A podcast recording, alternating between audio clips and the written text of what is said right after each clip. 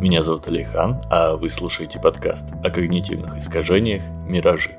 В нем я рассказываю о том, как нас обманывает восприятие, о социальных феноменах, логических парадоксах и о многом другом. Если вы хотите поддержать проект, не поленитесь поставить оценку или разместить ссылку у себя в соцсетях, а связаться со мной, как обычно, можно в Инстаграме.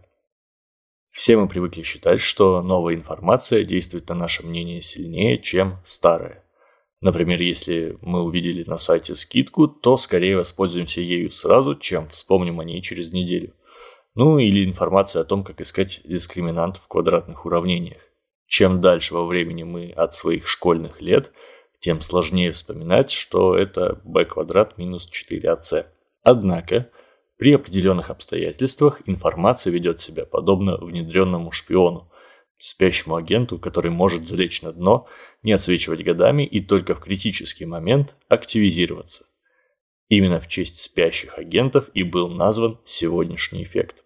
Эффект спящего заключается в том, что получая информацию в определенных условиях, мы можем не поверить ей сразу, но начать доверять со временем. Для того, чтобы этот эффект сработал, необходимо выполнение нескольких условий. Во-первых, вы должны получить некое сообщение, информацию, и она должна быть убедительной, такой, в которую вы можете поверить. Во-вторых, это сообщение должно обесцениться дополнительным фактором, желательно сразу после того, как вы поверили информации. Например, если приятель вам на полном серьезе рассказал, что на Марсе обнаружили жизнь, вы поверили, а потом он признался, что пошутил. Третье условие – время. Его должно пройти достаточно много – так много, чтобы обесценивающий фактор забылся, а сама информация нет. Ну и, наконец, четвертое условие. По прошествии этого времени основная информация должна быть все еще важна и значима для вас. Вот пара примеров для понимания эффекта. Если ваш любимый блогер на ютубе начал расхваливать какой-то продукт, и вы не сразу поняли, что это реклама, вероятность того, что продукт вам со временем понравится, возрастет. Если знакомый сначала поделился с вами новостью, а затем вы узнали, что ей не стоит верить, это тоже может привести к искажению. Хей, Алихан, ты слышал? Доллар скоро обвалится. Серьезно? Вот это новость. А откуда ты знаешь? Я слышала по телевизору, сказал представитель Центробанка. Ага, представитель Центробанка. Ну да, ну да, обвалится. Угу. Тоже касается и советов, основанных на ненадежной аргументации. Галина, Тебе не стоит иметь дел с этой твоей новой знакомой Светой. Она ненадежная. Правда? С чего ты взял? Ну, во-первых, она рыбы. А еще я тут посмотрел ее натальную карту. У нее Сатурн во втором доме и ретроградный Меркурий. Никуда не годится. А, ну ладно. Спасибо за предупреждение.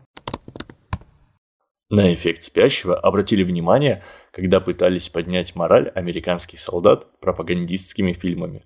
Внезапно обнаружилось, что сразу после просмотра никаких всплесков патриотизма не происходит. Военные не были дураками и понимали, что и зачем им показывали. Но стоило подождать пару месяцев, и, о чудо, те, кто смотрел фильмы, проявляли больше рвения, чем те, кто не смотрел. Тот психолог, что проводил эти исследования, Карл Ивер Ховланд, и стал первооткрывателем эффекта. Он же со своими коллегами первым попытался объяснить механизм его возникновения – на данный момент выделяют такие причины. Наша память неравномерна, поэтому мы с разной скоростью забываем разные части информации. Факты держатся дольше, чем сопровождающий их контекст. Кроме того, с течением времени, даже если мы помним источник информации, что он недостоверный, мы начинаем меньше его ассоциировать и связывать с самой информацией.